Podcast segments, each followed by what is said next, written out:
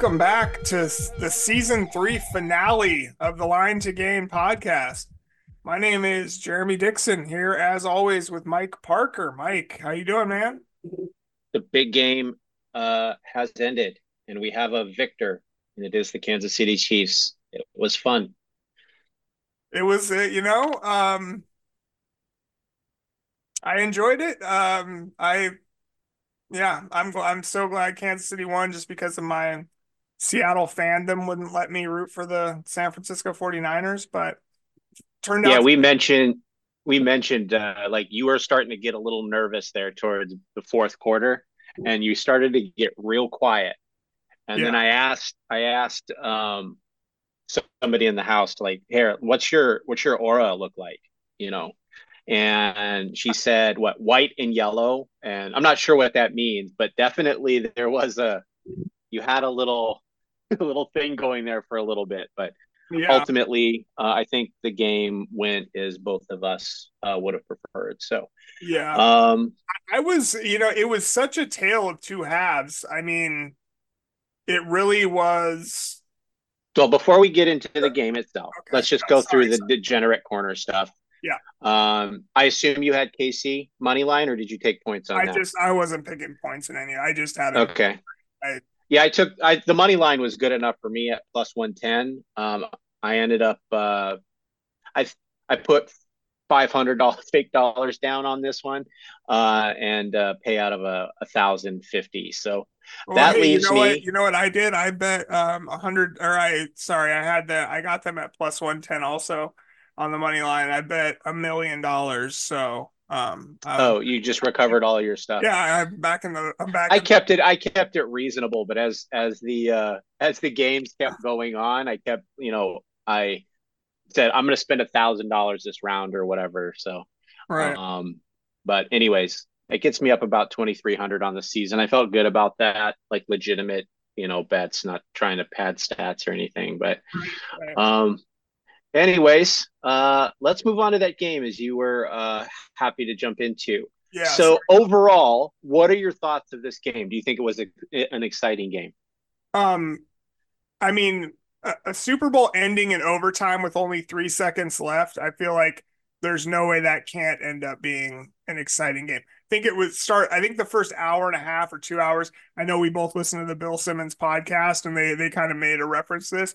The first hour and a half or two hours of of the game were just so dull and like slow. And anytime a big play would happen, then a turnover would happen.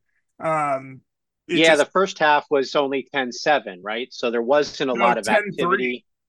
That's what I meant. 10 3. Sorry, you're right. And um, there wasn't a whole lot of action for sure, a lot of punts. Um, so you mentioned turnovers. There were a couple of turnovers in in this game, and it could have been worse. Um, there was probably two that were dropped, and a couple of fumbles that were actually recovered by. I think the Chiefs fumbled it, and and, and then pick were able to pick it up. Well, uh, to keep the drive going. And that first Chiefs turnover um, with Isaiah Pacheco, Pacheco. the ball. Um, then they we we almost had another major loss because Andy Reid almost had a heart attack when uh, when Travis Kelce came up and started screaming at him because he wasn't in the game when uh, when that play happened. So that that wasn't well, great. Let's let's. Uh, I'm going to take a note. Travis Kelce. We'll talk about what your thoughts are on that move and all that kind of other stuff. So um, yeah. So let's parking lot that for a moment. So overall, you saw just because of the second half, you're like, this was an exciting game. I think I felt the same way. Um, a lot of scoring in the second half, not like big touchdowns or anything, but it was very tight. I felt like the game didn't really have momentum at any time, right? A lot of times in these games, you like let's just look at Detroit versus uh, 49ers in the conference championship game. It was a game of momentum swings, right? So the first half, go 28 points.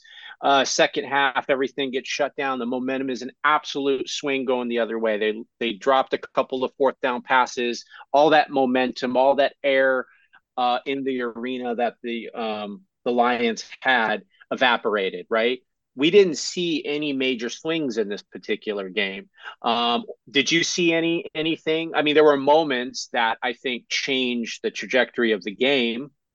Um, for example, when um, Pat Mahomes was out, he was the leading rusher for the uh, for the Chiefs in the Super Bowl, 66 yards. And there was a couple of huge runs where he got some first downs and really seemed to set the tone for the game. So, for example, remember that short run he had where he took on the cornerback and yeah. got a first down uh, on a scramble? Um, I think that's a momentum changer. Big, you know, a, a first down, um, t- you know, hits the defender on your sideline. Everyone's amped up. You know, that happened in the second half. Um, that started to change a little momentum. Get get uh, the Chiefs, I feel, in a, a, little groove. And the second one that we had uh, was that a long run that he had uh, with the um, the RPO, um, where he kind of faked the um, the dive and then took it around the tight end and what ran for like thirty yards. And the thing that he also does that uh, you hardly ever see, he didn't slide on that run. He took the hit again. So you can see he's changing the way he's playing the game to a certain extent uh, in order to raise to the level and urgency of the game. I thought that was a, a huge play, and just having him having that mentality was um, was key in this game. Yeah, it really feels like Patrick Mahomes has mastered the art of not doing too much, always taking what's there. Um, even with it, you know, like they rave about his arm angles and all these things, and it's like he only does that when he when it when it's necessary, right? Like he's not out there trying to do weird sidearm slinging the ball around. He's just he does what needs to be done. Uh, like the yeah, like the the running the his runs in that game were I don't think he likes running. I don't think he he's not like a particularly mobile quarterback. You know, I think he can get get you a few yards here and there for the generally speaking. I mean, you're not thinking of him as as leading Kansas City in rushing ever, right? Right. He obviously scrambles mostly uh, to keep the drive alive. Uh, on that particular RPO, it was definitely uh, an option. It was a read option. So, depending on what the defense did, especially uh, 97 Nick Bosa, depending on uh, what he was going to do. If he stays with the quarterback, he hands it off on the dive. If um, you know Bosa goes after the dive, the running back, then he's going to roll out. And then apparently they had another option for a pitch uh, to the tight end on the end there, but that middle of that field was wide open. 27 was supposed to be on him, and he was in deep coverage. Um, I looked at the quarterback school breakdown of this particular play, and it was fascinating how they had it all set up. Um, honestly, guys, watching the game is one experience, but kind of watching the all 22, which is the the view from you know up in the air, up in the top of the stadium, where you can see all the players and and have like all the routes and stuff, and to really just look at how these concepts create gaps in, in uh, on the field and how they draw defenses around. Um, it's absolutely fascinating that they have literally six people doing something just to get one person open. Um, it's crazy. It's crazy, and it's a lot of fun to watch. Yeah, um, I agree. I watched some of the that all twenty two as well, and it is uh, it is like it gives you definitely gives you a whole nother aspect of the game. But um, you know, yeah, I thought San Francisco came out um in the first half and, and looked like they were trying to I mean, it, it just even I don't know, like the Kansas City defense, I felt like was just kind of like feeling them out a bit.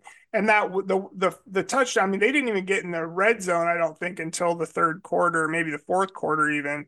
Um, but they did have the one where they were on the 21 yard line, I believe, and and through uh Jauan Jennings through the uh the reverse pass to uh Christian McCaffrey for the 21 yard touchdown.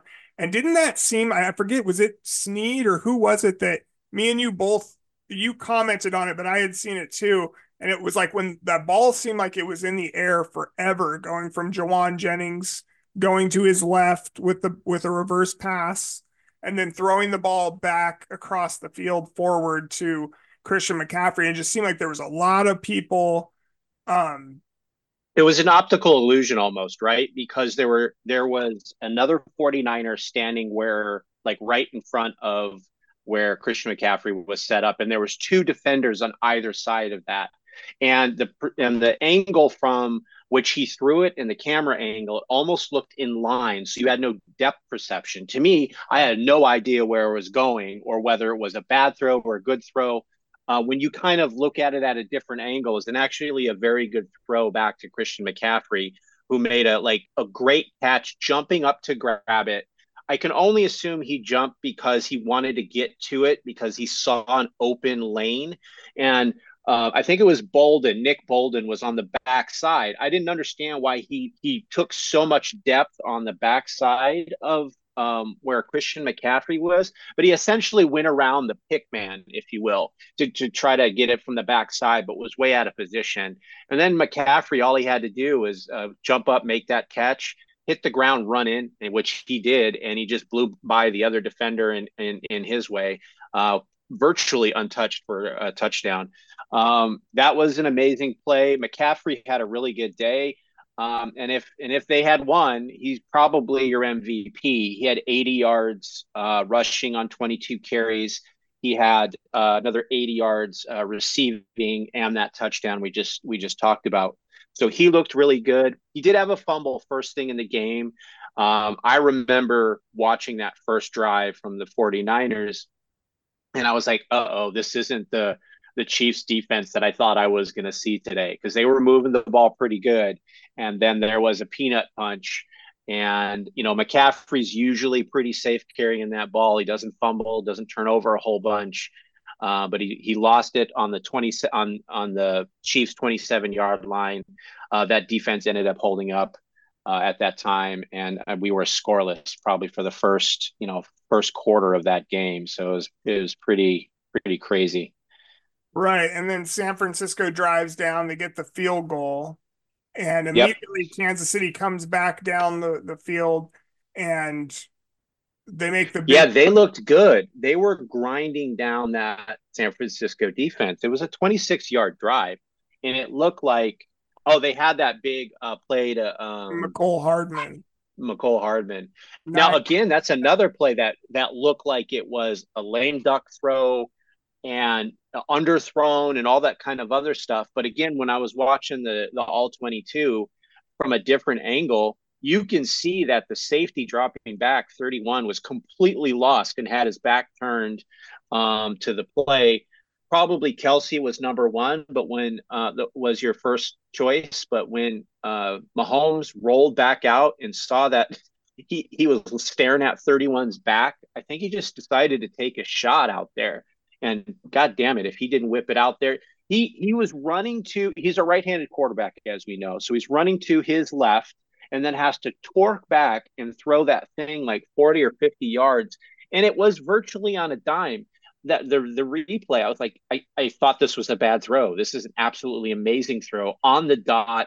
He put it right between the two defenders. They had no chance to get it. They were completely lost about what was happening. They didn't expect it to go there. It was a great play. and then what? One play later, Pacheco fumbles the ball. Well, the, so, the, the, funny thing is about that the the play right before that long pass to Hardman, they uh they run Rashee Rice on a a little end around, and he fumbles the ball, but he fumbles it, uh, and they end up uh, Kansas City ends up recovering it for a first down. It was third and one.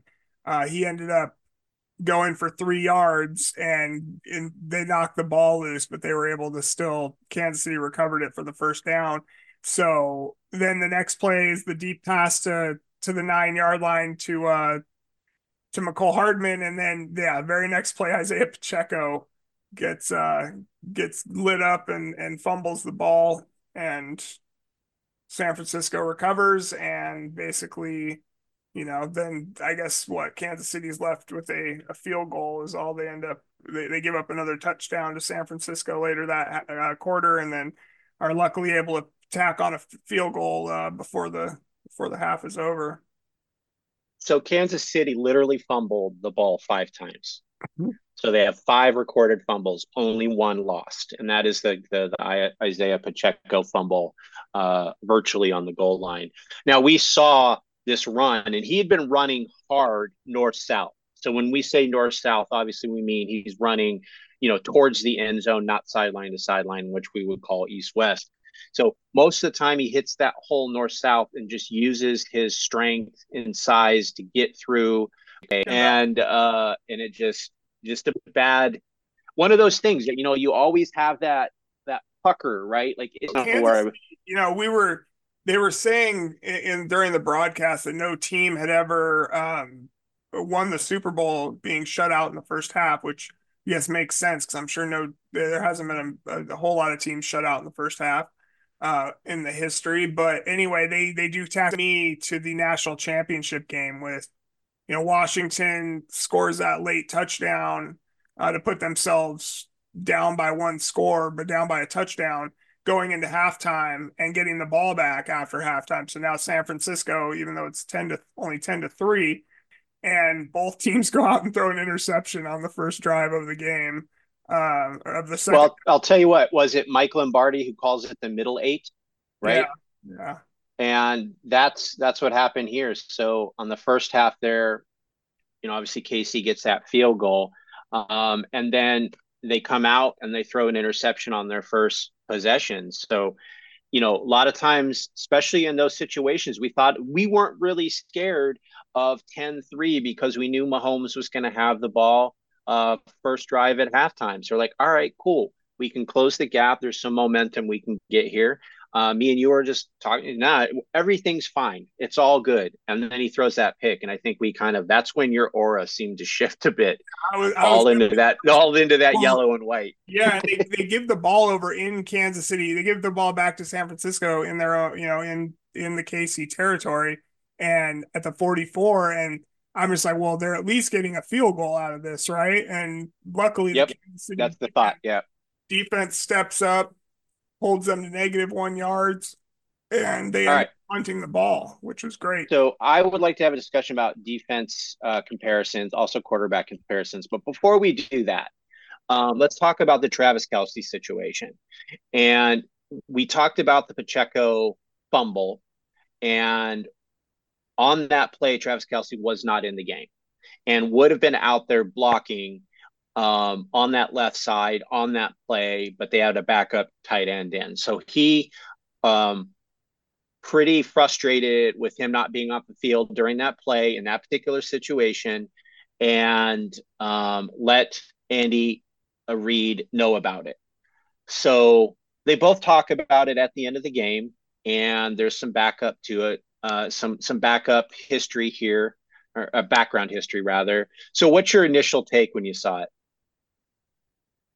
It, I mean, it almost made me laugh because it seemed like Andy Reid was just like, what, like startled and like almost fell down. And uh, like, I think you almost could see it in Travis Kelce's eyes, like, oh shit. Like, I, yeah, I might have just fucked up. He, he backed up when he got, I mean, he was still frustrated. Yeah. And let Reid know, but he backed up and like opened that personal space up a little bit again.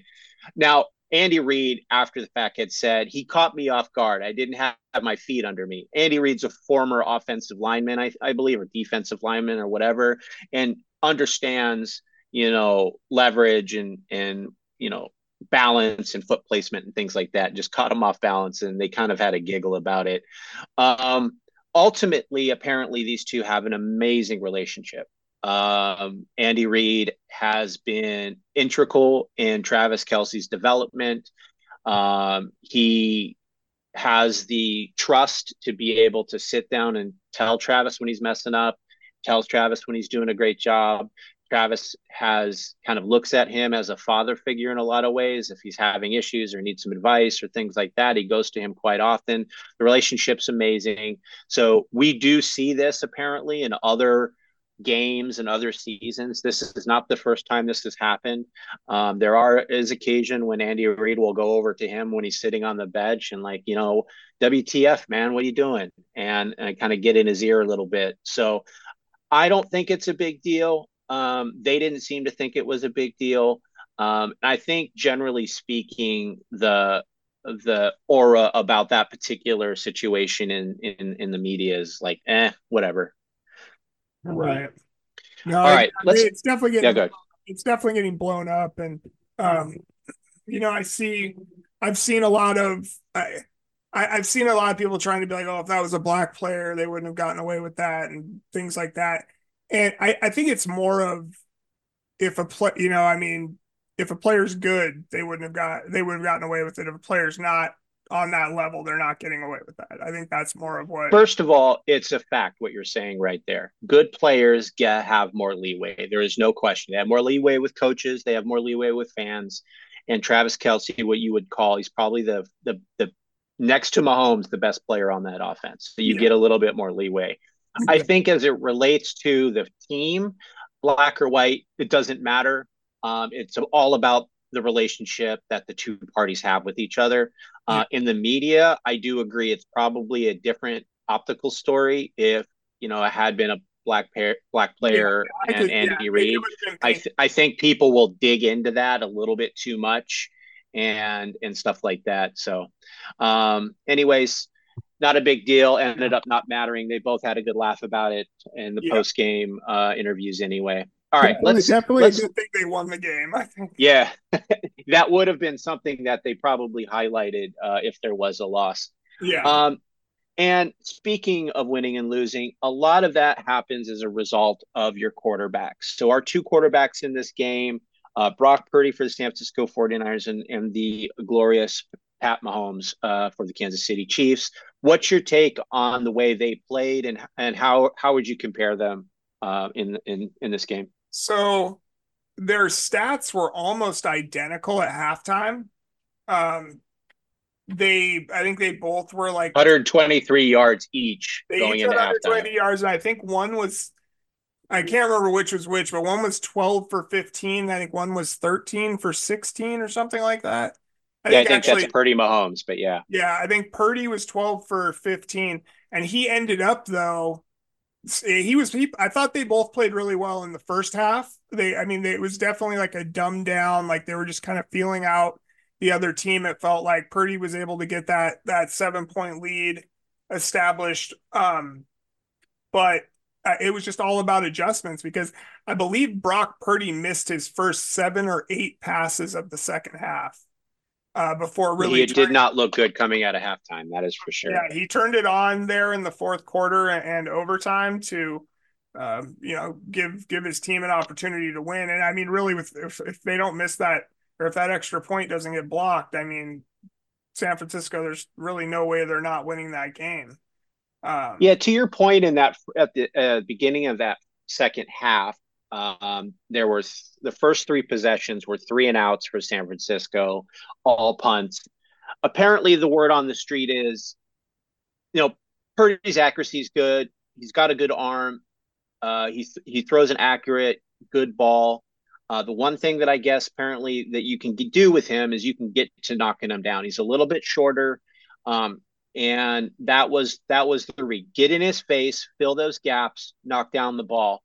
Um, we saw uh, about four or five of his passes get knocked down. Um, but other than that, I felt he played really good, uh, ex- with the exception of that um, beginning of that second half period that you had mentioned. So, yeah, totally agree with you on that.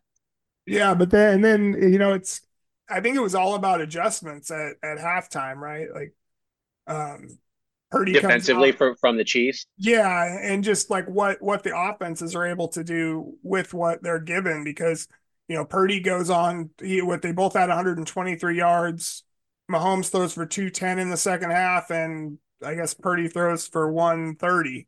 So, I mean that's I, I think Spagnuolo it is. Yes. And I think Spagnuolo had a lot of good things that he wanted to do in this particular game. McDuffie uh, the slot corner virtually locked down Deebo all game, pretty much took him away. Yeah. Um, they did a great job on George Kittle. Aiyuk and Jennings were kind of the ones. Aiyuk only had three catches in the game, so um, they didn't really go to him too much either. It seemed like they really dominated the um, uh, the, the the Chiefs defense. Did a really good job of getting pressure into uh, Purdy's face and filling those gaps and getting their hands up. That seemed to be yeah. uh, a really, really big part of their success uh, on Sunday. Absolutely, yeah. Um, All right, yeah. now let's let's yeah, go ahead. no, good. That was a good breakdown. Yeah, and, and Aiyuk, uh, I was just going to mention that he. It sounds like he uh, may be seeking a, a way out of San Francisco. Seems like a lot of he's uh, got he, he's butthurt right now. Let's let's give him let's give him some time. He's got a lot. He's got his brother, you know, out there saying stuff. He's got his wife or his girlfriend out there saying stuff. Like everyone, just calm down. It'll be fine. Uh, Maybe you, he won't be there. Yeah, I mean, do you yeah, remember when the Seahawks lost that that Super Bowl to the to the uh, Patriots? Man, things things unraveled mighty quickly for for the uh, for the for the Seahawks after that. So well, they got one more year of the late Legion of Boom, and it all kind of broke up.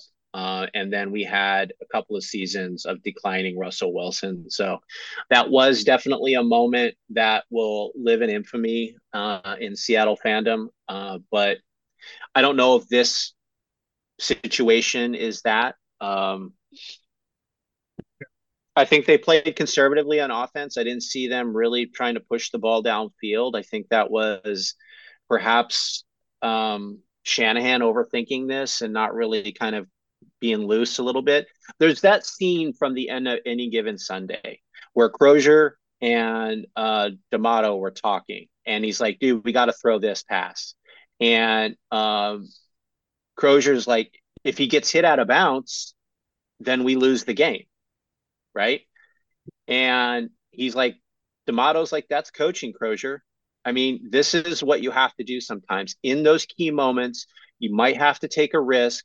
You might have to trust your quarterback to do something. You might have to trust your um, your running back to do something. He did it at the end of the second half with that uh, with that throwback. Um, that was a really big play where you're like, we're just balls to the wall right now. We're going to throw that, and you needed to see a little bit of that sprinkled in in the second half. It seemed like he was calling plays not to lose the game versus win it. I agree. All right, Patrick Mahomes, or uh, AKA the Great Patrick Mahomes, or however you wanna you wanna enlighten him. Um, 46, uh, 34 for 46, 46 passes in this game by Mahomes, 333 yards, most of those in the second half. Uh, two touchdowns, uh, one to MVS, and the game winner in overtime to Mecole Hardman, and that aforementioned uh, really terrible interception on the opening drive of the second half. Uh, also added 66 yards rushing, led the led the team. What's your take on him and his, uh, you know, what we have to look forward to with him? So, him and Tom Brady are tied right now, right, with the number of touchdowns or a number of Super Bowl victories through the first six. seven years or something, right? But at the same time, Mahomes didn't play until his second year in the league, so um, you have to take that, I think, with into account. But well, I mean, I think um, Tom missed Tom missed the whole first season pretty much as a backup. That's Bledsoe, yeah, so. That's true. But he did come in and play that get season there and, and won that first Super Bowl. Um, yep. But he, yeah, I think that yeah, Patrick Mahomes has been now to one more Super Bowl than Tom Brady. I ironically lost that that one other Super Bowl he's been to that he didn't win. He lost to Who, Tom, Tom Brady. uh, yeah, with the Tampa Bay uh, Buccaneers. But you know, I think he's positioned well to to really thrive, man. I mean, this could be. I mean, it's the closest thing we have to Tom Brady now as far as winning and and that that drive to to be great and to it just comes through. The guy makes plays, man.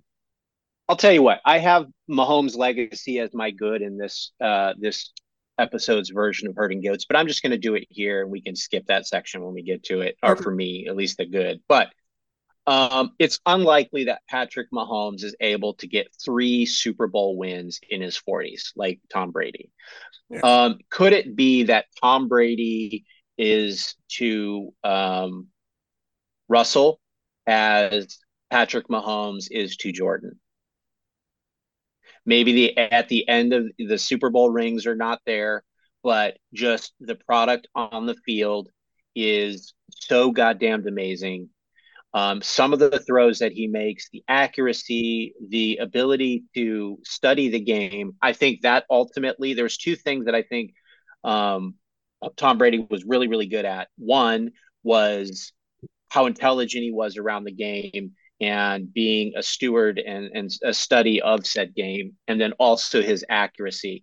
I mean some of the throws i mean it's undoubtedly he was a good quarterback. He had a good a, he had a really good arm. He was really accurate uh, and he was probably the smartest person on the field at any given time.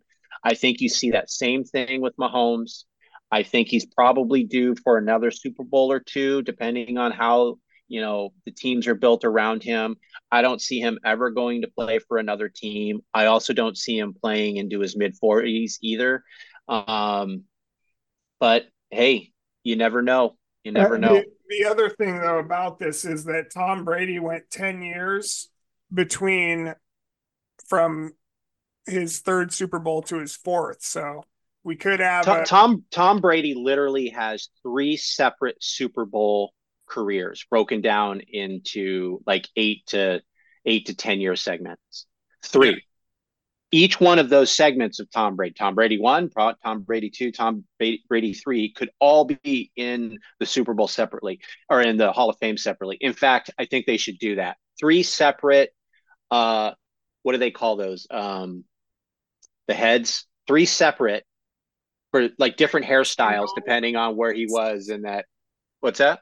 I see what you're saying. Yeah, I got you. Yeah, busts. I think they're called busts. He needs three separate busts with the different hairstyles, like the short hairstyle and the long hairstyle, and like the flowing one that he did later in his years. I just it would be yeah. pretty funny, but um, but I think obviously Patrick Mahomes, um, I think he's better than Elway ever was, and yeah. he was amazing. Um, you know, the ball doesn't fire out of Mahomes' hand like uh, Marino, but Marino essentially was a big armed tree in a lot of ways, and uh, that's certainly not Mahomes. Um, I like that though that he's the Russell to Jordan. To yeah. Jordan. All right, moving on to the defenses. I thought defensively both of these teams played amazingly. Um, team stats. Let's take a quick look here. Um, total yards for San Francisco, uh, 382. Um, or I guess they gave up uh, 455 to the Chiefs, and the Chiefs uh, gave up 382. Um, the turnovers were identical. Uh, the net was just two uh, turnovers per team. There didn't seem to be a lot of discrepancy. I guess the Chiefs had a pretty good third and fourth down conversion. They were 10 of 20, so 50% on third and fourth down conversions uh, versus uh, San Francisco being uh, four for 13 in, in that same category. Uh, but on paper, and even the way we look, these teams played really tough on, on uh, defensively. I, I was impressed. And, you know, I think I mentioned to you over like the last few weeks, and I don't know how much I really like emphasized it on the podcast, but I was really impressed by Can. I mean, this is the first. This is definitely the best defense that Patrick Mahomes has ever had. In full Kansas. stop. Yeah, and they they really. I think. I mean, there's there's very little doubt to the fact that they are the reason that Kansas City kind of stood up in the in the playoffs and and rem- reminded everybody who they are. I guess. So they, yeah, I kind of look at it. You remember the Warriors a couple years ago, uh, where they won a championship, and it was like right after you know they had it was the whole uh, Kevin Durant situation, and he left the team the next couple of years. They missed you know one of the next uh, one of the years prior uh, post that they missed the playoffs altogether. Um, and then that particular like Magic, I believe it was like a 22 season, maybe this Magic season comes together with this core group, and um, they just make magic happen. And it was really, really impactful uh, from Steph's perspective. Um, the first time that they they got it, you know, he didn't get MVP of the finals. A couple years later, he loses uh, in a, you know he was up uh, three one um, against the the Cavs and lost, and then you know no one thought that they had a chance after after Kevin Durant left, and sure enough, here they were, and he was just one of those moments where emotionally it was everything. It was like he had fought so hard that season, and it really felt like that's what was happening for uh, Patrick Mahomes and the Chiefs. They had a lot of adversity, especially on offense. Not a lot of people being able to catch the ball. Um, it took a minute for that defense to kind of really start gearing up, but when they hit the, um, you know, uh, the the late part, the mid to late part of that season, man, where that defense was killing it. I think they were great in the playoffs, um, and I don't think they they only had like 10, 10 people score over 20 points or something like that, um, or over 10 points. I forgot the stat, but I mean, they were holding, you know, off uh, opposing offenses to like, you know, I think they were like fifth in DVOA this year, but um, they're definitely raised their game uh, in the playoffs. Yeah. Chris Jones, man, I'm that guy is something else. So he made a key play um, when the 49ers were down in the red zone and uh, where he kind of stunted. And I guess the guard had missed a particular guard had missed a uh, missed a block or something like that, and he got free and got in uh, Purdy's face. He ended up kind of throwing the ball out of out of bounds and um, forced you know a field goal um, att- attempt there. Um, they were just like like we mentioned earlier. They were just in the gaps all day. Their hands were up. They were competing constantly. They were punching balls out. Um, their secondary were always in the right position. It was insane how good they played. Um, Sneed and um, McDuffie, your boy at a at a uh, University of Washington, DBU, the new DBU. New DBU. Um, I, I thought you know they had some injuries like in the middle of the field um, and on their they had a guy who uh, for his ACL in the in the championship game and uh, and they had had to bring Karlaftis in um, who, who was kind of a backup position and he was doing what he had to do to I mean they were just one uh, if a man goes down the next man steps up and and there didn't seem to be much of a loss in, in any of these scenarios. And um, they were they had a couple of drives, um, San Francisco against this Chiefs defense, but when they needed stops, they got stops. And the Chiefs they, holding the Chiefs holding um, George Kittle to I think two catches for four yards. That's enormous because that's yeah. usually he's usually the guy, especially in the second half, the spark loops and like gets he's the spark. Yep. And then yeah, I mean the San Francisco side, I mean that Dre Greenlaw injury, my God, man, how de- I, I I'm not a San Francisco fan by any stretch of the imagination, but God, what a tragic turn of events for him. So I tried to make my Herding Goats this week all related to Super Bowl stuff. So that's my bad, actually. It's Dre Greenlaw snapping his Achilles, running onto the field. So there was I was it the fumble recovery or no, they downed it on like the one yard line or something like that. And he was and he, he was he was jumping up and down like, "Hey, great play, guys!" And then he takes this big step back, um, to like sprint out in the field, and his Achilles snaps right there. Non-contact injury, just getting onto the field. Um, Greenlaw, if you guys don't know, watch this film. He is a rocket out there at at linebacker. Um, that touchdown pass um, to end the game, he would have been uh, the guy on the outside right there. Um, uh, even on the touchdown pass to MVS, um, they threw it over the top of the replacement uh, outside linebacker. That Greenlaw would have been there, and his ability to get into coverage and get deep on some of those types of plays may have may have you know changed that equation as well. So. Uh, um, big loss for them, and and I hope he gets I back. He, I think he was the main guy covering Travis Kelce in the first half as well. I believe Travis Kelce only had two catches for 14 yards in the first half of the game, something and like top- that. It ended up with nine and and 96. So I mean, he definitely got loose there in the second half after Dre Greenlaw went down.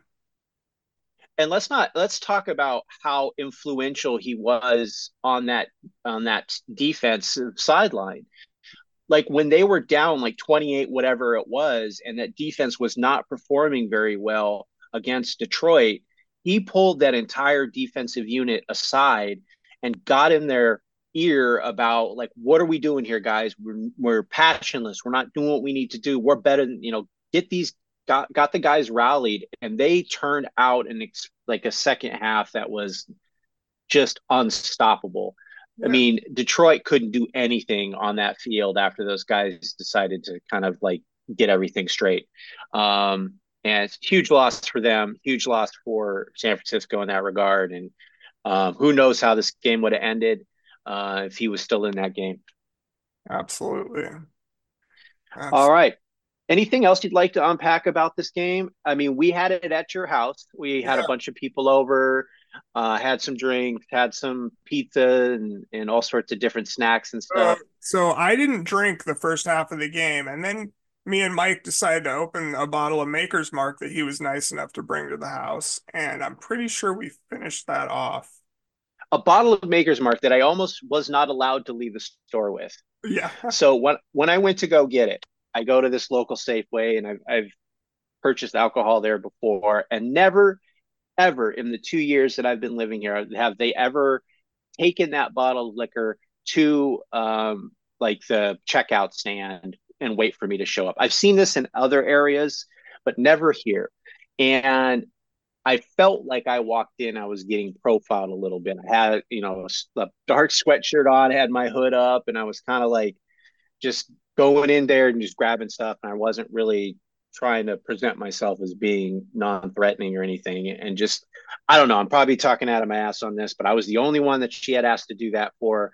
And I went ahead, I finished my shopping. I came back up. She wasn't at the desk. So I just walked up, opened the little the cabinet and took it out and got got it paid for. But man, so, it was just like a it was a lot of work to get you that that, you well, that Maker's Mark. Funny, yeah, well, I decided I'm not drinking for a while anymore after that night, so I appreciate that. um, thank you. yeah, it was fun though. We had uh, Primo came up here from uh, your our buddy Primo came up here from um, Portland um, I walked in, I said, "This is our holiday" uh, to him because it's pretty much the only time I get to see him is during Super Bowl. Right. So he was up here. It was fun well, to have yeah. him up. And, and, last year we spent it in my hospital room uh, with the two of you guys, so that was uh, felt like it was a little better, better atmosphere this year than than it was last. So. Yeah, and it gave us. I mean, that second half, man, it was action packed. The so only the second overtime you know game in the history of the Super Bowl. Uh, both, lost by both. Kyle Shanahan was on the losing side of both of those. So, yeah, um, yeah fun times. Uh, I think it, it was, was, a great. good, a good uh, ending to a really long and weird season. I agree. Yeah, and you know. The, the fact that Patrick Mahomes' two touchdown passes in this Super Bowl came to Marquez Valdes-Scantling and Mecole Hardman are just insane. And then oh, all the drops by MVS or not being able to like right. get his hands up or track the ball. That was a huge problem all year. Mecole Hardman came from the Jets. He was originally with the Jets. They signed him off waivers uh, about mid-season, and last and, and in the championship game, he fumbles the ball on the goal line for a touchback to um, to the Ravens. Right. So a lot of these guys who are making mistakes all year just decided to kind of get their head uh, together and made huge plays in this game. They absolutely did. And I was, we were all trying to figure out, you know, along with um, San Francisco players, apparently trying to figure out how the overtime rules worked. And it, yeah, that that was something, wasn't it? The internet told me one thing, which yeah, is so basically like, they just oh, they're play gonna it. play till the very end, and I so they, I, they play a 15 minute court, like they play a 15 minute, and whoever's uh, you know ahead at the end of that 15 minutes wins. And I'm like, so, oh, okay. Yeah, back to our degenerate corner type of situation. I actually did. I just went. I tried to go make a, a same game parlay at the local casino on you know i wanted to do like 10 different prop bets well apparently at this casino what I, I don't even know what sports book they use but you can't make you, you can't use more than one prop bet in a parlay. So I could go like, no, I you, you can't even use a prop bet. Sorry, you, they won't even let you use a prop bet in a parlay. So I tried making it, the bet like seven different ways, and finally I went up to the, the instead of using the kiosk, go up to the window to talk to to a woman, and she's like, "Yeah, sorry, you can't do that."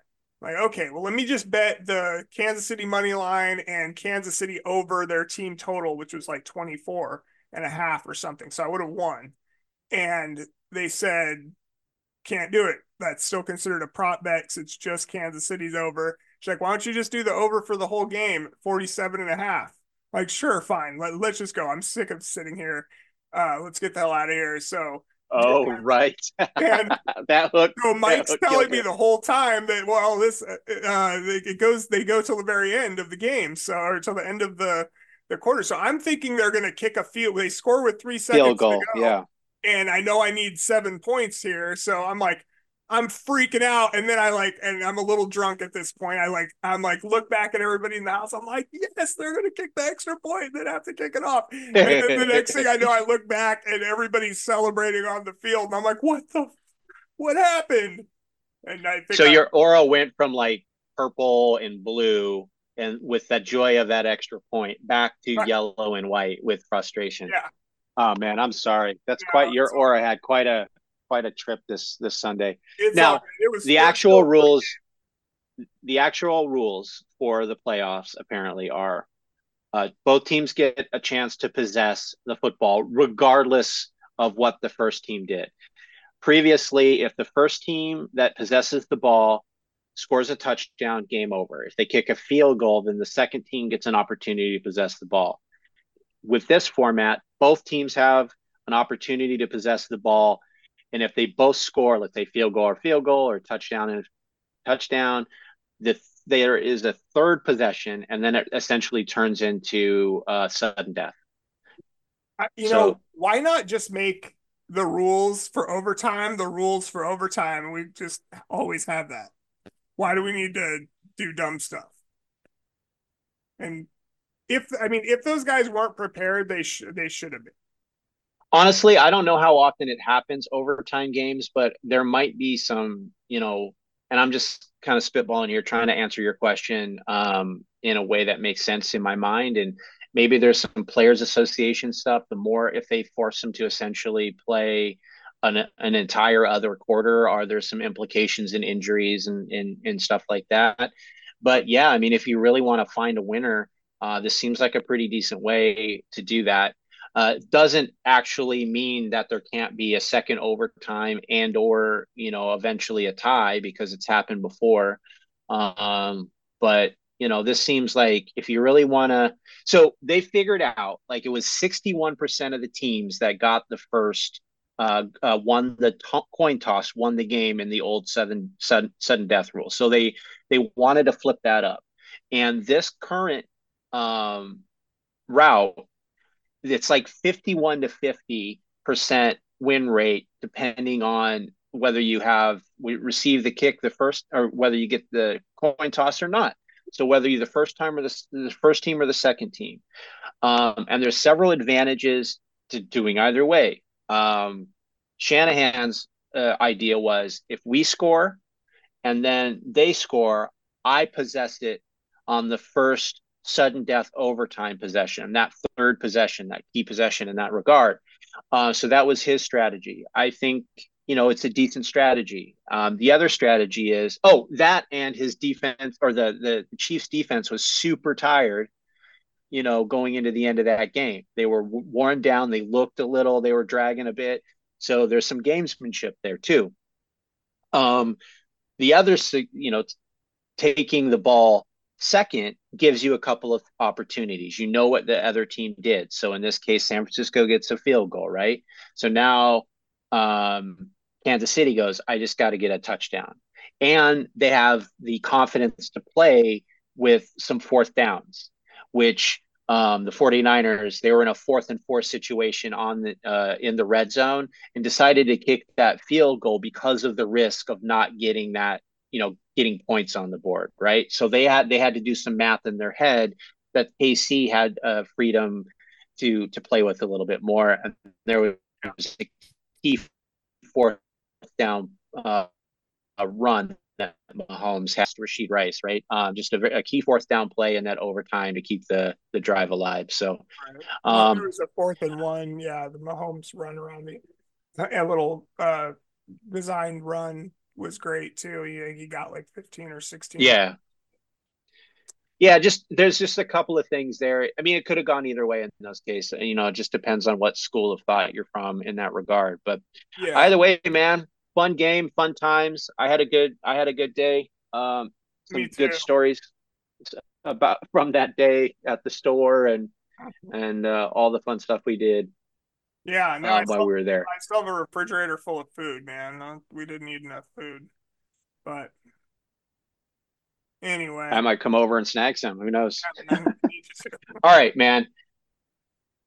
Let's let's take a bit look forward. Let's look forward at the off season. Um, what are you looking most forward to during this off season? Is it the draft? Is it you know OTAs? Is it you know any you know free agency? Like what what are what are you looking forward to? You know, I know I always I if you, you guys don't know this in the off season, I like pester Mike with talking about mock drafts that I I mean I peppered, not pester. Pepper me with them. what do you think about this guy?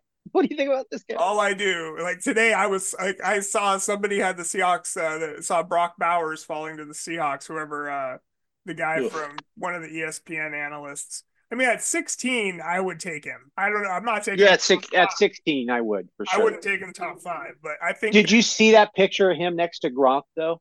I was like, this dude looks big on college, but then next to Gronk, he looks like a right like an average dude. But I want to know, like Gronk didn't look like that when he was coming out of college either, though. Probably, I mean, he didn't look. He's not as big as he is now when he was coming out of college, right?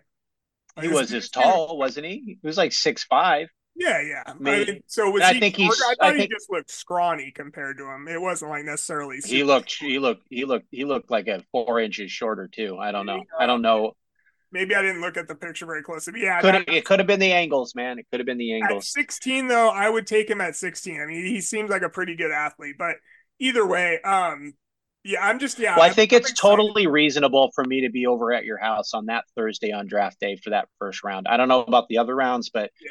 I think I could probably get over there um, in April on that Thursday uh, to to check out the draft with yeah, you. I'm excited. So that'll be fun. That's definitely my number one every off season, and then then after that, it's it's the OTAs and and hearing about what's going on, and then obviously training camp, and you know, by like right now, I'm I'm I'm pretty happy that football is is done for a minute, but I I wish it wasn't such a long, you know, whatever four months, five months before we really are back into it again, um, or what I'm happy for the break, to be honest with you. Like to, I, I have some, um, some, ed, some continuing education stuff that I'd like to do, you know, for my career. Believe it or not, this I'm not getting paid for any of this stuff. Talking to you and and to these folks out out there, so we I do have sponsors. to, um, I do have to do an actual job. If any um, of the so... five of you that listen to this podcast sponsor us, hit, hit, hit us up. Yeah, right. Line, line, um, to gain, line show dot org. I don't know. Dot, dot com. Something. Well, it's com. We're not an org, bro. All right. In the description. All right. Look at. I guess we're we're we'll wait for the draft. I look forward to your um. Well, what's your your, your, ran, your random? Uh, I think it's the draft. Um, and I'm also looking forward to like who's going where um and like what type of yeah. So, so for example, what, that Raider that um, kind of went, I'm going to use this. That's not the proper term, but went nuts. Chandler Jones uh, this year. He yeah. kind of released something on Twitter, basically like, "Hey, I was going through some personal stuff. I apologize, you know, uh, for some of the things that I said. I have you know, thank you to all the people in my life that were able to kind of get me through this stuff. And I, I, thought it was actually a really cool thing. And, you know, there's a lot of players like that, not necessarily in his situation, but these really talented guys that um, are, I think, are going to be available uh, to some of these teams. And it's really interesting to see where they where they end up. You know, that's that's kind of fun. And what and what different how that changes the trajectory of a particular team. Because every year there's a couple of guys that get into on a team, and then it's just like the whole momentum of that particular team shifts. Right. You also see like you know teams hemorrhaging players for one reason or another, and then not being able to perform the following year and you're just like wow whatever happened to that baltimore ravens team man they were good now they like you right. never know uh, how this thing plays out. So uh, that that is going to be an interesting part of uh, the offseason as well for me. Absolutely. All right your question of the week you wanted me to rate um ursher's, ursher's halftime Ursher. show. So this is the way i'm going to put it all right? Me and you disagree on the placement of these top two. Uh, I have Katy Perry one, Prince two, um, then Madonna, Dre, Usher at five. Okay. And then after that, I have Michael Jackson, Choose or Lose with the Jessica Simpson, Janet Jackson, P. Diddy, Nelly, uh, that controversial one. Good show, you know, to, you know, outside of that. I got eight Bruno Mars, uh, the one he did with uh, the Chili Peppers, Lady Gaga at nine, and then the 40th anniversary of Motown uh, at the 10th spot for me. Uh, where did you have him ranked? I, I have, your, I have him. I have him in top five. I love your thoroughness. I only went top five, so I had obviously Prince one, uh, Dre two, Michael Jackson three, think Usher four, no, I just sorry, Justin Timberlake four, Usher five. Oh boy. That was mine. So yeah, I mean, I didn't I didn't go through and rewatch them all because I think that broke broke me the last time when we did our uh, halftime show uh, episode. But um, yeah, I think it's a pretty good list. All, right, man. That brings us to take corner, I think, right? Yep. What do you got? All right, first one. Um, multiple NFL teams have complained, quote unquote, about the compensatory picks, uh, draft picks that the 49ers have received as a result of their development of minority coaches and other teams hiring them. So th- these examples are Robert Saleh is now the head coach of uh, the New York Jets. Martin Mayhew, GM executive of the Washington Command- Commanders. Mike McDaniel, head coach of the Miami Dolphins. Where's Ron, he? Where's he's a minority? Yeah. From where? What is like what what minorities are we counting as minorities? Uh he just self-identifies uh as a minority and people okay. you know what are you going to do man? I don't know. Do, do you need like some sort of no, proof? no, it's fine. I mean no no i don't need proof. Mike McDaniel, uh, if you can hear the words of uh, coming out of my mouth, can you please give Jerimie your uh, your DNA report so he can feel comfortable with this? Sorry, man. I'm sorry. I, I thought Ron... he was like a white kid from like the Midwest or something, man. I had no idea. okay. All right, Ran Carthon, uh, GM executive for the Tennessee Titans. Um, Demar uh, DeMeco Ryans, name I like call him Demarcus or Demarco. Uh, DeMeco Ryans uh, head coach uh, for the Houston uh, Texans. So a lot of owners don't like the fact that the 49ers are getting a ton of picks for all the hard work that they've done to be an amazing pipeline for minority coaches and executives. So it's so, if, it's just if an executive or a coach gets hired, a minority executive or coach from your team gets hired, not if you hire a minority coach.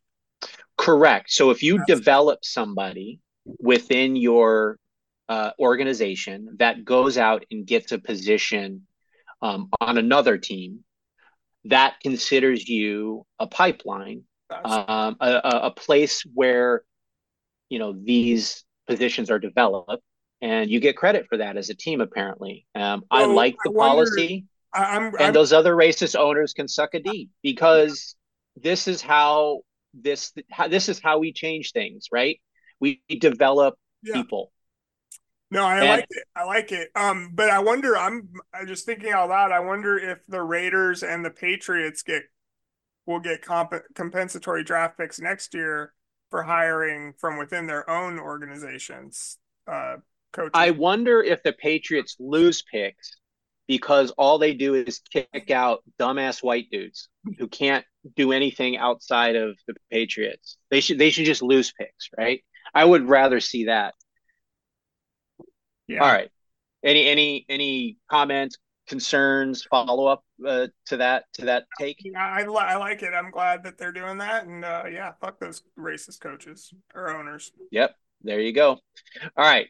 Uh, did you have one that you wanted to yeah, fire yeah. off? So my only one, I saw an interesting stat um about the so uh, back when Tyreek Hill was traded away from Kansas City, myself and a lot of people were just like, well, I guess Kansas City's dynasty is over. You know, their their run is over here. Uh, they couldn't really call it a dynasty at that point. Um, Kansas City, yeah, Kansas because they had okay. been to two Super Bowls, I think, at that point. Uh, won one and lost one. Uh, so he's traded. For, Tyreek Hill gets traded from the Chiefs to the Dolphins. Uh, and I, yeah, everybody thought it was the beginning of the end for the Chiefs. Um, they are now seven and zero oh with two Super Bowl trophies and still have a fifth round draft pick coming their way this year. The picks that they've already acquired from having traded Tyreek Hill to the Dolphins uh, were used to draft Trent McDuffie, Rashee Rice, and Skyy Moore, among others, and opened a ton of draft of, of cap flexibility to be able to, you know, to bring back Chris Jones for this last year. And may now have an opportunity to to sign him to a long term deal. So I just think that that I mean I think the thing is is that you can't. Would they still be the same team with Tyreek Hill without Trent McDuffie and these other defensive? There's a couple of the defensive players I didn't get in there, but that that they use those draft picks on. But what what what is your take on on paying um an expensive kind of top of the market wide receiver versus trading that player for a, a range of draft picks that you can go out and try to rebuild your team a bit? I would say generally I'm more substance than I am flash. Um, and as is amazing and as fun to watch as Tyreek Hill is, I think the um you have to look at comparison to other things. He he definitely is a field tilter. He tilts the defense on the other side. It's there's no question. He has great hands, runs great routes, uh, is faster than anyone else uh, on the field at any given time, and those are all attributes that where he deserves to be paid appropriately as probably a top three receiver in the league. Um, I would put him next to um, Davante Adams and Justin Jefferson as well. Maybe a little Chase, um, Ja'Marr Chase, fourth in that list there.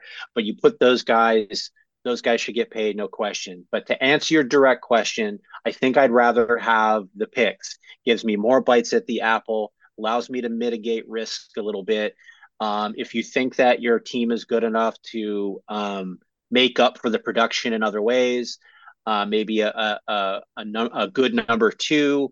So a, a lesser number one and an elevated number two and an elevated, you know, number three at the receiver position. Uh, maybe finding those points in other ways with uh, better backfield. I mean, Kansas City has, you know, Pacheco's great, but Kansas City has a has an opportunity to upgrade our running back. You know, if they really want to spend money too, like Derrick Henry's a free agent. I think Saquon Barkley is a free agent. There's some opportunity there to elevate and find scoring and possessions and all that other stuff with other players. And the fact that they were able, they got the one of the youngest defenses in the league, that they were able to take that draft class in one season, have have Chris Jones, who's an amazing defensive player, and put those guys into a room and get what they got out of them, I think I would take that a hundred times out of a hundred. I agree. I agree. All right. What's your uh do you have another take? Yeah, I have a couple more takes. I did a little bit more take work because we only had one game to look at. So there's a bunch of stuff in the two weeks that came up that I kind of flagged that I wanted to talk about. One of the ones that kind of uh, caught my eye is Calvin Johnson states he smoked marijuana before games to deal with the pain of football. And quote, there were some games in my career um, where I was like, I don't know if I can make it today. I was barely hanging on, end quote. And we've talked about this in the past that how you know, smoking marijuana because it was, you know, still an illegal narcotic uh, nationally. Um, and the the NFL was testing for it, and players like um, Josh Gordon were constantly being, you know, losing time uh, for for smoking it and things like that, and how wonderful it had been for pain management and with very little physical side effects. Um, a lot of the anti-inflammatories that these guys were um, had to take were are do a lot of damage on your kidneys, um, and they're they're sore every day after after games, every day after practice. These guys need to have a way to be able to manage pain. Um, on one hand, I'm glad that the NFL has come around on this idea. Uh, I think it's safer for players. Um, I think it's ultimately going to be cheaper for everyone just to uh, you know have marijuana around versus having really expensive you know anti-inflammatories and, and opioids and things like that to manage pain. Um, and for the players themselves, it sucks that these guys really get pummeled into the ground on a daily basis and they feel like this, I imagine emotionally this is really hard to deal with when you I wake up in the morning after working out for three straight days and my shoulders are a little sore and my knees are a little sore and I'm just like I gotta take a day off, man. I can't do this. I couldn't imagine this being your livelihood and knowing that it's only a very short part of your life and it has such an impact on on the quality of your life after the fact. Um, so it was kind of sad to to hear that he had to go through this for his 10 year playing career. Um, but I'm also glad that the NFL is recognizing that it's a really key piece of the pain management for the players. Yeah, I love that. I love that too. It's it's about goddamn time. Indeed, indeed. It also kind of helps with people, allows them to focus, little mental health stuff there too. So there's some some benefits that have come out there. All right, did you have any more take corner items? I got no, one more. That was it for me.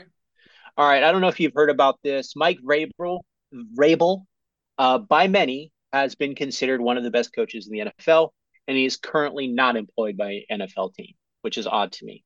Well, apparently, the NFL owners are totally intimidated by Rabel's sheer size and stature. This came from I read a, this. I read this. You read this?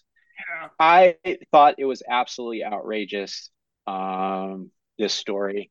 So I'm going to pull up my bookmarks here. I think I have her quote in this. All right, quote. I don't think there was a fit for him. I don't think he sat in front of any owner who thought that his style was going to work for what they were looking for. I had a GM at the Senior Bowl who mentioned to me Rabel's physical build that he's a very large human being and can be very intimidating to people in an organization that are going to be part of these decisions. And that's a factor. End quote. I thought this was absolutely outrageous. This makes no sense to me. These owners are so insecure. I I just don't understand it. They they peacock all over the field in their in their stadiums in in their helicopters about. How amazing and smart they are but they cannot get their head out of their ass long enough to hire a coach that has been proven in this league because he's a widow too big. Yeah i don't I understand agree. it man. I will i will never understand these these old ass rich idiots. I don't get it I don't either, man. That I did see that and just laughed because I was thinking, and all I could think of was David Tepper throwing his drink at the the fans down uh, in front of him for for uh, criticizing him uh, at the Jaguars game, and then. Uh, Do you think, for example, David Tepper is a good example? I think this dude is an absolute pos, right? I think he has a problem dealing with people. He has a problem when people tell him that this is the way that should be and it's contradictory to what he thinks. Could you imagine him walking into Vrabel's office, all like 200 and whatever pounds of him and and all six foot five of him or whatever he is, and just going, Vrabel, I told you to do this and da da da. And Vrabel's like, excuse me. I do you think that's an actual factor here? It's it's mind boggling to me that we can't have a conversation in a business with another person who is physically larger than you without it having to without feeling intimidated. It's it's as if being nice and having facts and having a discussion is not on the table. Because the only way that this even should matter is if you're if you intend at some point to go into that office and scream at them. Right. Yeah, it's it's nuts, man. Like it yeah. Doesn't bode well. No, not at all. Not at all. All yeah, right, man. If I I couldn't imagine like being a Washington Commanders fan and picking between Dan Quinn and Mike Vrabel, and you came out with Dan Quinn. When you thought you were getting Ben Johnson or Mike Macdonald ahead of that, you know what I mean? And then you end up with Dan Quinn. That's got to be a pretty, pretty big letdown. Not that any of us know that Mike Macdonald's going to be a good head coach or any of these other, like Raheem Morris is going to do well or any of these guys. So, um, you know, it's it'll be- has a track record, man. He's done it before. He's won coach of the year and he has not lost his fastball. He has had teams that were dismantled around him. He took teams and, he took multiple he took multiple teams with Ryan Tannehill as their quarterback to the playoffs. And went on a. There you go. You said it. you said it. You runs. said that all that needs to be said. so all ridiculous. Right. All right. Moving on. Diversity section. Um I saw this really amazing pie chart, and I don't know why it, it hit me. It was basically um, the International Monetary Fund (IMF).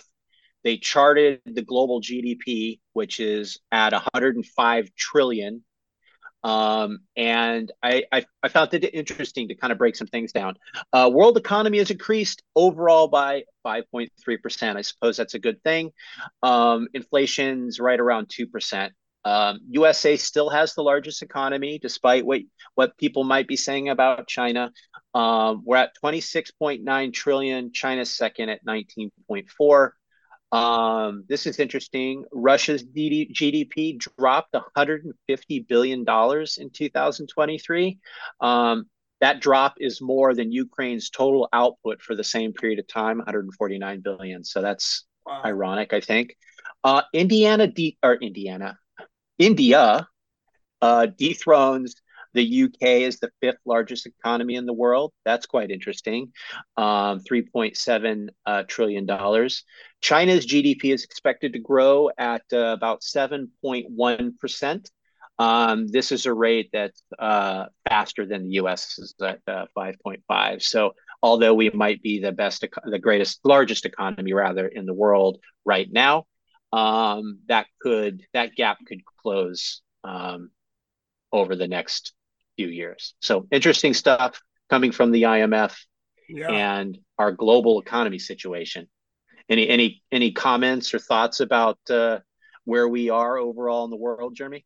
Yeah, I mean it's I no, not really. I mean, I, I, it's uh, that's an interesting. There's some interesting. It's kind of like, oh, that's interesting. Moving yeah. on. I don't know, man. Well, you might have you might have a bigger opinion about what my next uh, item is. So. ESPN, Disney, Fox, Disney, and Warner Brothers are combining their sports rights to launch a new sports streaming service. Uh, apparently, the service will be available uh, to existing ESPN Plus, uh, Hulu, and Max subscribers. So, what's your take about more consolidation in the sports um, entertainment business? Um, I I did hear about this.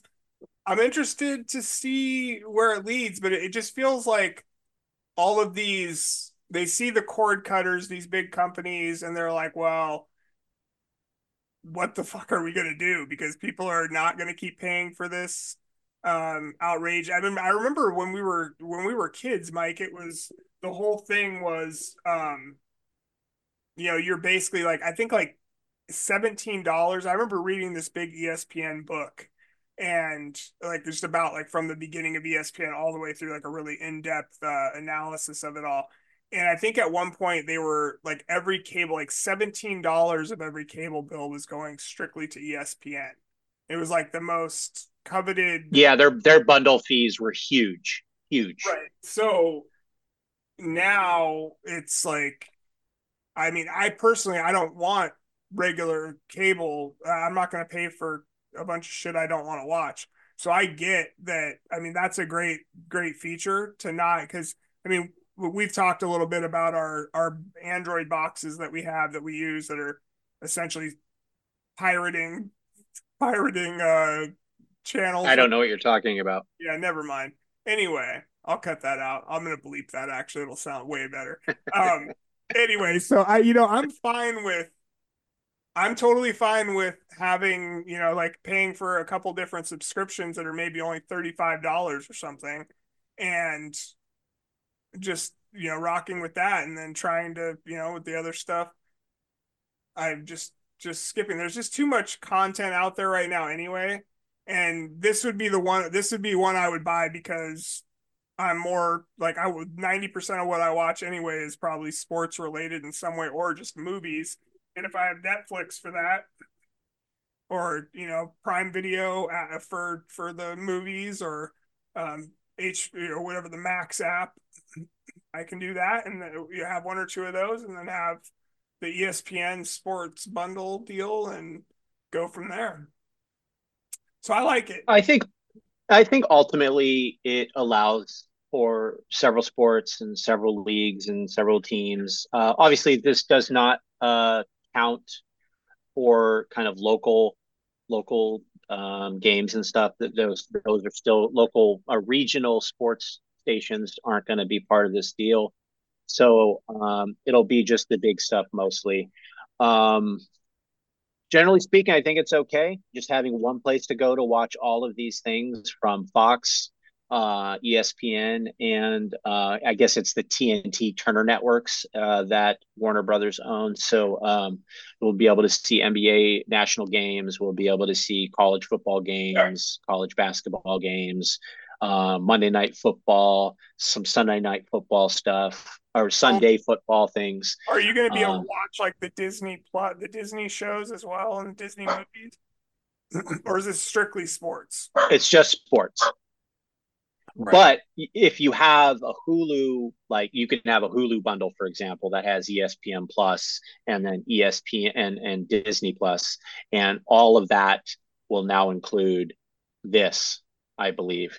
And here's what's gonna it's gonna be inexpensive uh, in the beginning, and then they're just gonna start cranking up that price. I expect after this thing launches within five years, they're gonna add almost 50% of cost to it it's inevitable. That's the part of this that I, I worry about because at least now I can pick and choose whether I really give a shit about watching uh you know Monday night football if it's a bad game. But if if it if it comes in this format and I have to have it because I really like watching NBA games or something like that it, I just yeah. it's just another thing. I'm already in this spot where I need to like start consolidating. Um Max is really not turning stuff out right now. Um right Disney is not really doing that either.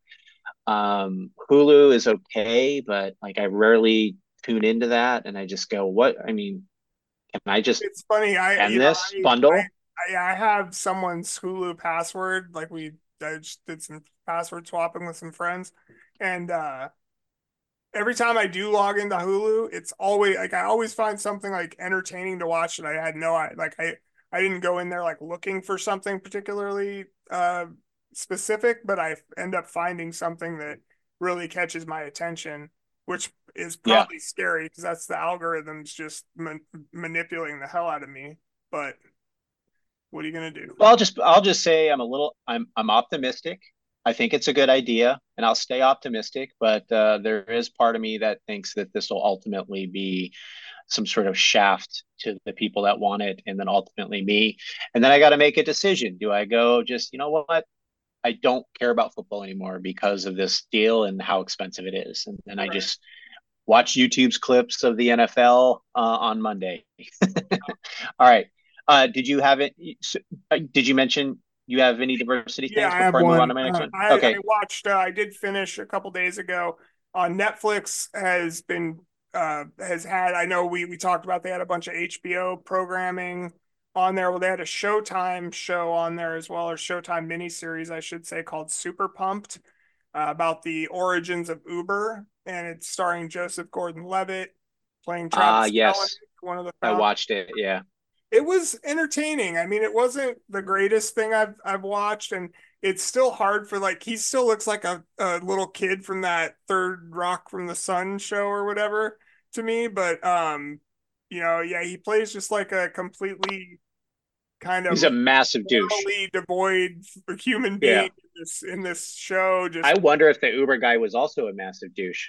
Uh, I imagine he's channeling he him somehow. yeah, Yeah. I'm assuming he probably was, but yeah, you I think it got to the point when we were watching that that it, it got really hard to watch Joseph, Joseph Gordon-Levitt because we like him as a person, as an actor, and all that kind of other stuff. And to see him be that version, it was very off-putting. I think.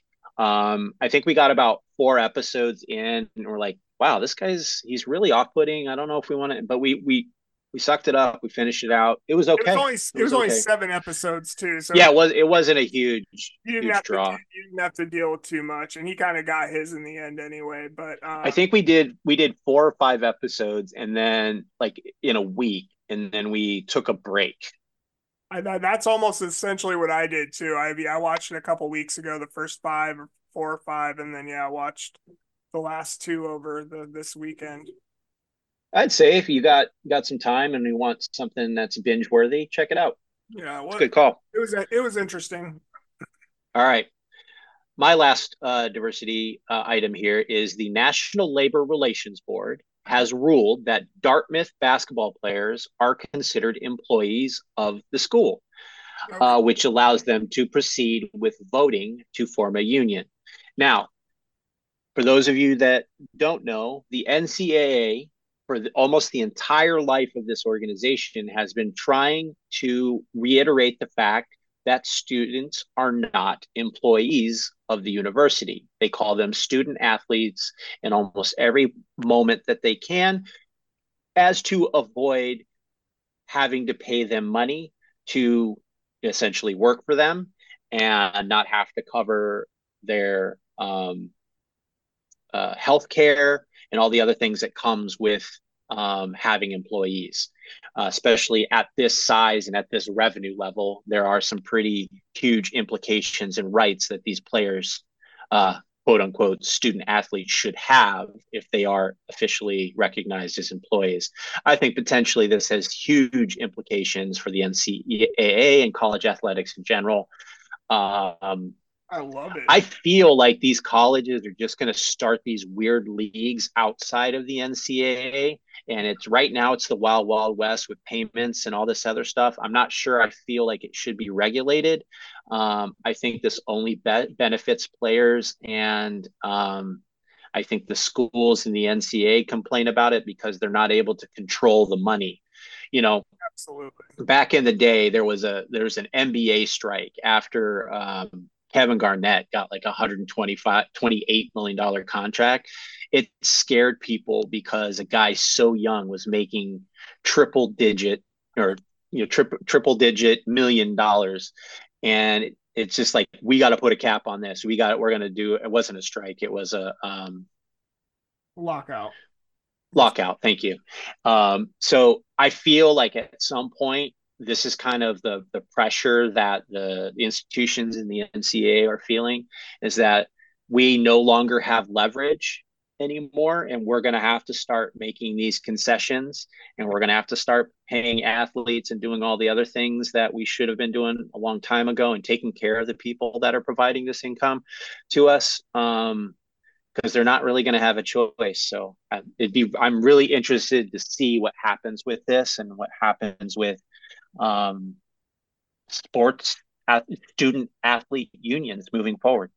It's, Uh, it's that- so so cool. That's awesome. Yeah, that's gonna be great. And I think that uh, to your point, I think the SEC and the Big Ten, it sounds like, are probably going to try to break away and maybe invite a few other teams from from some of the other divisions into a like a football power conference. But I almost think that's what they're gonna have to start doing is that maybe you know the Huskies are in like a Pacific Coast league for basketball, but they're in this other thing for football where they have to go play the teams from the SEC and the you know the the Midwest from the Big Ten and, and the the Southeastern Conference. So I don't know what the answer is because it's crazy to have um, you know University of Washington gymnastics team traveling three times a year to the East Coast to go like and trying to do school and all this other shit. If you want to like try to call them student athletes, um, you know, act like it, I guess.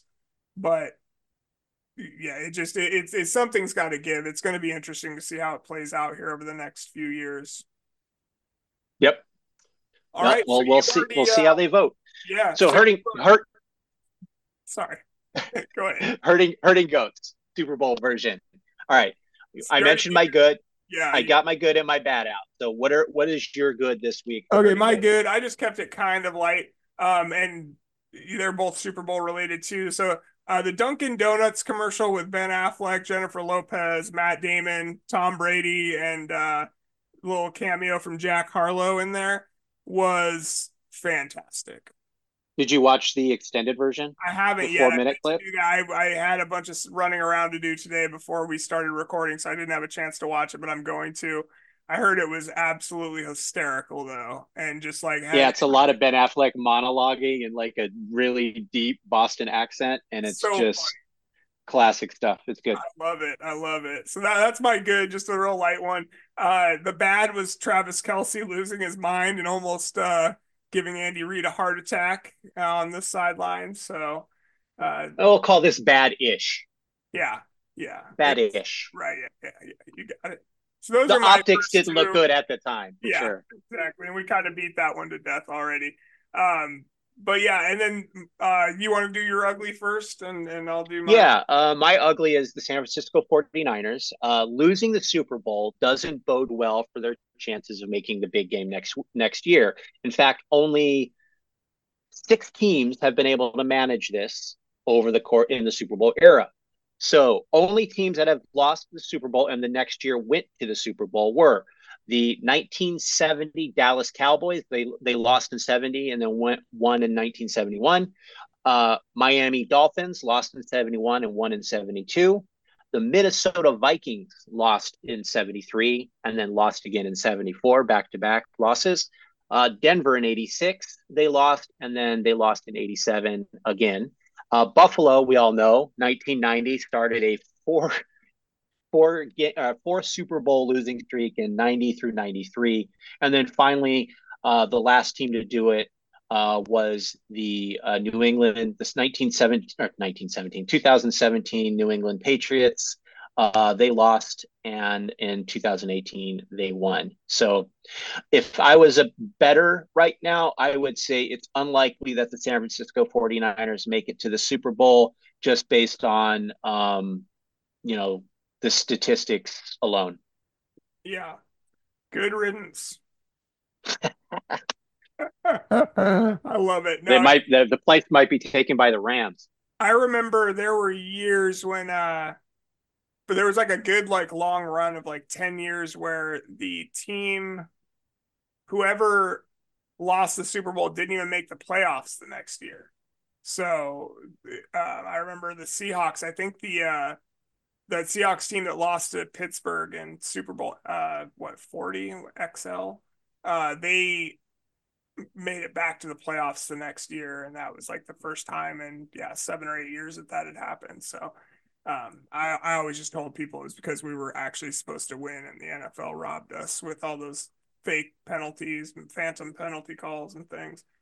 Anyway, I digress. Uh, my ugly this week, Mike, and for uh, for our last episode of the season here, people's obsession with Taylor Swift and Travis Kelce's relationship Trav, there are CIA plants, there are Pfizer spokespeople, like they're scary, whatever. I, it's crazy. People come up with the weirdest shit. And I was just thinking back, like, do you remember, like, they don't even show her that much in a, in any of these games, and people obsess over it constantly. Um, I believe but, she was on. She was on a five-hour um, show. I think forty-five seconds on the Super Bowl. Yeah. Uh, not not including uh, the field time. when she was down there, but just during game, 45 seconds. And I, I remember back in the early 2000s, or you know maybe early to mid 2000s, when Jessica Simpson and Tony Romo were dating, and then I think Tony Romo also dated um, another country female country star, the one that sings the theme song, Carrie Underwood, the one that sings the theme song for the Sunday Night Football. Nobody lost their mind when they were doing that. I don't. I don't know why. And I remember it was. I, I um, like that's a that's a that's a bit um uh, recency bias. Apparently, it was a huge thing back in the day. Was it? Because I don't remember. Yeah. The deal, maybe. Uh, maybe I was just younger and didn't care, but um. There you go. Seems like people are definitely uh, way more tuned up over there. And I'm just like, I think this particular. Like, I don't give. I think this. I think this one has some political um, components to it. Um, Taylor Swift, you know, actively um, going against, you know, Republican Party in general, but Trump specifically, um, and some of their their policies coming out in in, in the media and saying that um, kind of put her in front street in that regard. Uh, Travis Kelce essentially uh, doing ads for things that those same people um, kind of have been like vaccines and how effective they are and necessarily that they are uh, for COVID or just things in general. Um, and that, you know, putting yourself in a position to kind of sell this um, this uh, vaccine is, uh, in their opinion, um, not the right thing to do. So I think there's some added political components to it. Um, I don't think anyone really likes that. I, I I don't know anyone, but the NFL likes it. Let's put it that way. Their viewership is up. Um, 123 million people watched the Super Bowl. Now, how many channels you know they were watching that through? Who knows? The final breakout. There you know some people were probably watching it through Paramount. Some people were watching it on a live stream. Some people were watching it uh, through you know other other ways, other means, and uh, so all of those things get counted now. Um, there was actually a, a pretty uh, good analogy, I would say, that Bill Simmons had brought up in his latest podcast, where it's like if they introduce a five point play to um, to the to a basketball game, and then you see a, a, percentage increase of scoring in the NBA, it's not because people are better shooters or anything necessarily. It's probably because they introduced a five point play. That's how uh, this would be as well, because there are more ways to watch the content, more channels, more vehicles to which a person can watch a football game. Um, it's just easier. Uh, there, there's less boundaries, and as a result, more people are watching. Um, so I don't know. To your point, none of that stuff makes sense. Um, who cares? Yeah. Um, Just, I, I was also going to say that I did hear a stat that uh, more people watched the Super Bowl this year than any other broadcast in history other than the moon landing. Yeah, I did see that as well. But again, how are they how are they proving those numbers? Like where where is that coming from? thinking too so yeah i don't know. So i think that's what we need to know like how are they collecting that data? Is it even true? I mean who knows?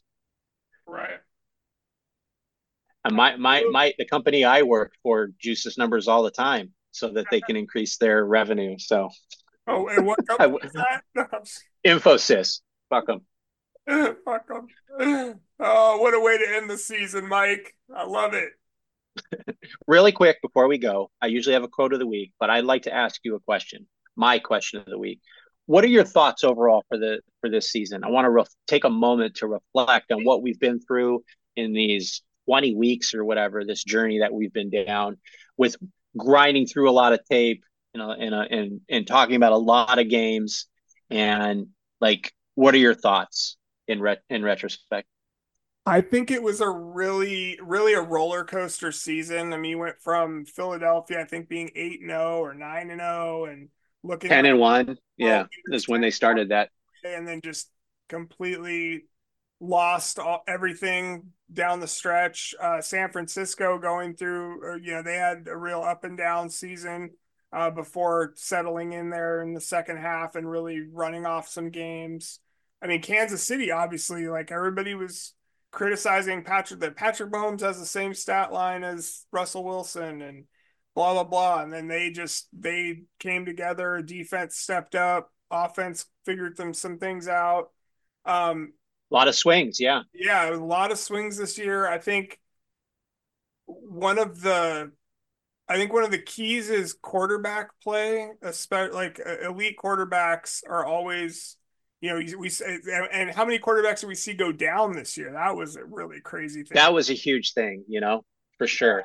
You know, it's funny as we talk about momentum swings within a game, but do you know that like that video of the Oppenheimer and and they and they scan into his eye and it's just Oppenheimer again, and they scan into that eye and it's Oppenheimer again, and that that's almost how the football season is. You look at it at a macro level, and there's so many swings of momentum throughout the season, right. and then and then you drag into a particular team and there's so many momentum swings as these defenses figure things out the offenses start gelling. And then you drill that into one game and it's the same thing huge momentum swings. And you know i think uh, we've seen that it was a it, that was more glaring this season than than i remember it being in, in, in other seasons.